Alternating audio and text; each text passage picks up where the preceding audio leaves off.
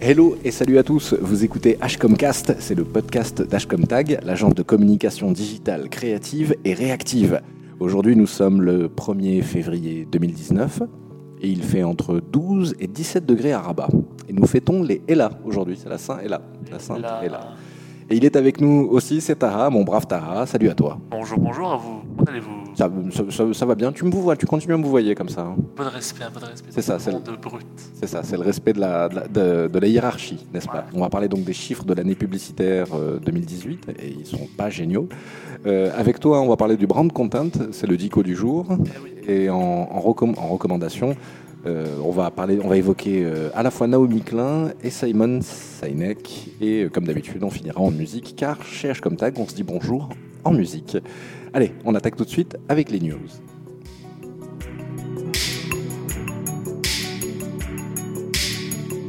Alors, c'est bon, ils sont tombés les chiffres, les chiffres de l'année 2018, ils sont tombés. Et c'est officiel, on peut désormais dire que le marché de la publicité tire définitivement la langue en 2018.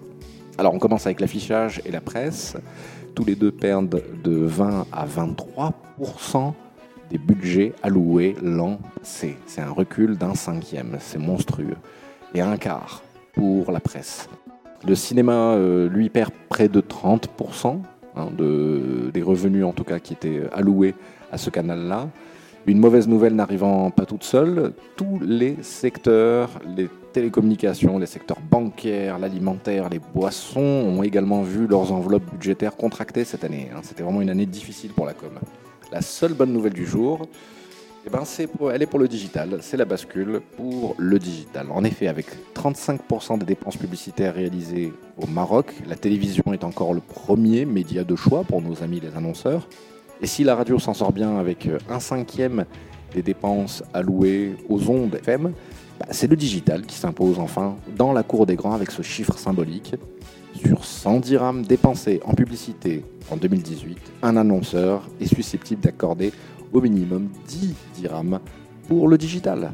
Ce qui fait un total de 604 millions de dirhams. 604 millions de dirhams dépensés en 2018 dans le domaine digital. Oui, c'est beaucoup, en même temps c'est pas beaucoup, tout est relatif. C'est la première fois que ce ratio est dépassé dans notre marché euh, national, à l'Aslamta. Euh, voilà une nouvelle au final qui est plutôt bonne, hein, le, verre à moitié plein. très très bonne nouvelle, je dirais, pour l'évolution de ce marché, de la communication générale. Oui, oui, le, digital existe maintenant depuis, on va dire, pratiquement une vingtaine d'années, hein, parce qu'on on a pris le train un petit peu en retard euh, dans, dans, nos pays. Pas qu'un petit peu. Hein. Pas qu'un petit peu, mais on le rattrape euh, gentiment et effectivement, on est, le, digital prend du terrain, il gratte tout doucement du terrain sur les autres médiums, euh, les autres médias, pardon, hein, je n'ai pas fait latin. Hein.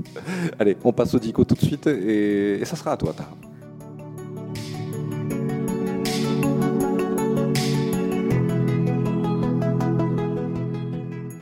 Tu as décidé de, nous parler d'une notion qui justement euh, qui a bonne presse avec le digital. Il s'agit du brand content. Mais le brand content, c'est quoi donc? Content. Alors tout d'abord le brand content. C'est quoi le brand content? Le brand, le brand content est un terme qui détermine toutes les productions faites pour et par une marque. Ces productions permettent aux marques d'avoir une relation horizontale avec leur clientèle permettant ainsi d'offrir une certaine interactivité entre les deux. Et oui, parce que si c'est horizontal, ça veut dire qu'on parle le même langage que, son, que ses clients. C'est pas comme n'importe quelle autre euh, publicité du genre, du genre télévision où on fait que recevoir le message. Ça, ça crée une forme d'échange entre l'entreprise en elle-même ainsi que sa clientèle. Ce contenu est un contenu très très diversifié qui peut prendre plusieurs formes. Ça peut être soit des vidéos sur Internet, des documentaires, des jeux vidéo, des livres et plein plein d'autres formes. Oui, moi je pense toujours à, au livret de recettes dans les, dans les boîtes de, de, carré fromage, on va pas dire justement de marque, mais tout le monde a bien compris. Ce, petit livret de recettes, c'est voilà, poursuivre l'expérience, euh, la prolonger d'une certaine manière avec le produit, sans forcément parler du produit. Effectivement, c'est une certaine manière d'accompagner le, le, client avec son achat du produit. C'est un petit peu genre on le prend par la main et on, le, on marche avec lui un avenir meilleur.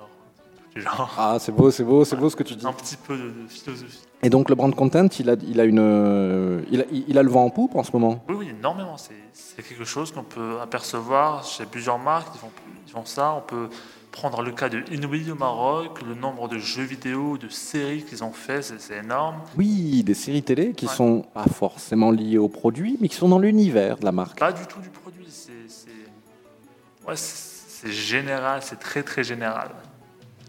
Pour eux, c'est pas la philosophie du brand content, c'est pas vraiment de faire promouvoir le produit en soi, c'est une façon de communiquer, c'est une façon de s'ouvrir à sa clientèle, de faire genre, et on n'est pas que ces, méchants monsieur en costard qui veulent votre argent, on est des gens comme vous, donc on veut communiquer avec vous et interagir avec vous.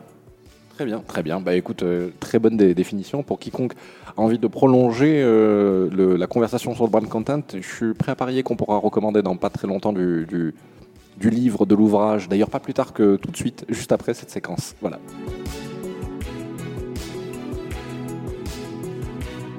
Donc on te remercie Tara justement pour ta contribution. Et moi je vais poursuivre. Je vais poursuivre justement sur ta réflexion en, disant que la, philosophie d'une marque c'est très important. À plus forte raison qu'aujourd'hui il y a compétition, il y a le, marché est atomisé sur pratiquement tous les tous les produits. Donc euh, il y a toujours une concurrence possible et probable pour euh, occuper son espace sur le marché. Et une personne qui l'a compris relativement tôt, avec son essai No Logo, oh ça rime, c'est beau, c'est la journaliste canadienne Naomi Klein. Elle a en 2000 euh, publié le No Logo, un essai qui était vraiment une sorte de, de, profession de foi et qui était sous-titré en français La tyrannie des marques, en anglais Taking Aim at the Brand Bullies, c'est-à-dire ces marques qui sont, euh, euh, qui sont devenues méchantes, qui sont devenues de moins en moins bien intentionnées. Alors, je vous lis rapidement le, descriptif de la page Wikipédia. À travers quatre chapitres qui portent le nom de Zéro espace, Zéro choix, Zéro boulot et Zéro logo, euh, Naomi Klein, en fait, nous dresse un, portrait qui ressemble beaucoup à Fight Club, hein, globalement. Cette société de la consommation nous fait du mal. Et puisqu'elle euh, a intégré relativement tôt des groupes militants qui faisaient partie justement de mouvements altermondialistes, elle a, à la fin des années 90 et au début des années 2000, publié ce brûlot qui permettait de pointer du doigt les, grandes marques hein, euh, qui, font travailler les enfants très jeunes et qui tout simplement ne, ne, prêtent pas du tout attention aux conséquences euh, sur l'environnement de leurs produits, ou en tout cas de l'exploitation de leurs produits. Euh, elle parle du Nigeria, elle parle évidemment voilà, de l'Afrique, elle parle d'Amérique latine. Et donc ce qui se passe, c'est que globalement, elle fait une bible de l'altermondialisme tout en analysant les méthodes qu'utilisent les marques pour s'introduire dans notre vie au quotidien. Les artistes se sont aussi levés pour dire qu'effectivement, ils ont été influencés par, euh, euh, par, par, par, le texte euh, Nos Logos. Le groupe qui s'est le plus exprimé là-dessus, c'est le groupe Radiohead, avec Tom York et Johnny Greenwood, qui ont tout simplement dit que l'album Kid A était à deux doigts de s'appeler No Logo. à cela, moi, je voudrais associer une réflexion de, Simon Sinek qui parle du Golden Circle, le cercle d'or, dans lequel il place le pourquoi au centre euh, des, des, préoccupations d'une marque. Et il explique le succès d'Apple, ou tout simplement du mouvement de militantisme de Martin Luther King, à une époque où il n'y avait pas d'Internet, où les gens n'avaient pas de téléphone à la maison. Et euh, pourtant, plus de 50 000 personnes se sont réunies le jour J à un instant T, donc le call to action a fonctionné. Et Simon Sinek, qui est vraiment une personne euh, très, très bienveillante, explique que le pourquoi permet de mettre l'être humain au final au centre des préoccupations, parce que la plupart des marques réfléchissent à l'envers, selon lui. Elles mettent le pourquoi en périphérie, le comment dans une position intermédiaire et le quoi au centre. Et donc le quoi, c'est le produit, produit, produit. Une marque comme Apple met le quoi en périphérie, le comment effectivement en, en position intermédiaire, mais le pourquoi au centre de leur, de leur communication. Ce qui fait qu'effectivement, là où HP communique sur un, sur un ordinateur en expliquant ses qualités pour ensuite expliquer comment est-ce qu'ils ont obtenu ces qualités en choisissant les meilleurs produits, car au final, le pourquoi, c'est nous voulons être euh, les numéros un, nous l'avons toujours été, nous sommes des inventeurs. Apple renverse la situation, commence par parler du pourquoi en premier. Enfin, nous voulons fabriquer les meilleurs ordinateurs au monde. Le comment parle à ce moment-là plus du processus et de l'engagement qu'ils font, euh, et c'est ce qu'on voit dans leur publicité, des machines-outils qui travaillent l'aluminium, le fer, des ordinateurs qui se construisent comme ça devant nous. Euh, et le quoi, en fait, est anecdotique à la fin. Il dit tout cet effort, toute cette envie, tout cet état d'esprit, tout cet univers, eh ben, il est contenu dans le nouvel iMac, le nouvel iPhone, le nouvel iPod. Achetez-le, c'est super bien. Euh, ma recommandation, donc, c'est Naomi Klein. C'est un texte qui date de décembre 99, mais qui est toujours aussi d'actualité. Euh, ça parle de McDonald's, ça parle de Shell, ça parle de Nike, ça parle de Total, ça parle d'Adidas, des grandes marques. hein.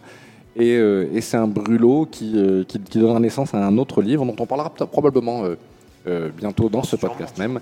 Le journal d'une combattante. Oui, parce que euh, justement, après s'être intéressée à l'Asie, Naomi Klein elle a voyagé en Amérique latine et elle a découvert des choses fantastiques.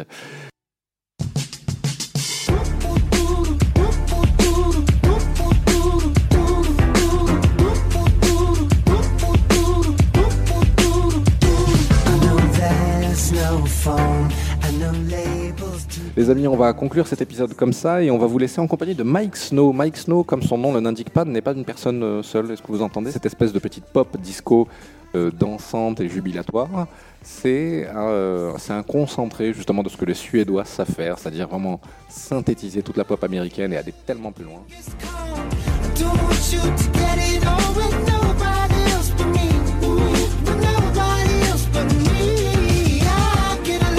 Ça s'appelle Genghis Khan. Et, euh, et- et ça parle d'une jalousie euh, maladive. Je crois que le texte de cette chanson-là se tient sur un post-it recto verso.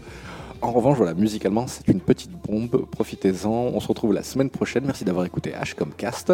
Merci à toi, Tara. Ah, merci à vous de m'avoir. Yalla. Bon week-end à tous. À la semaine prochaine. À la semaine prochaine. Stay close, like I just lost the world war, and the scene slips away to the evenness I fake. It's a shame. Cause I don't really want you, girl. But you can't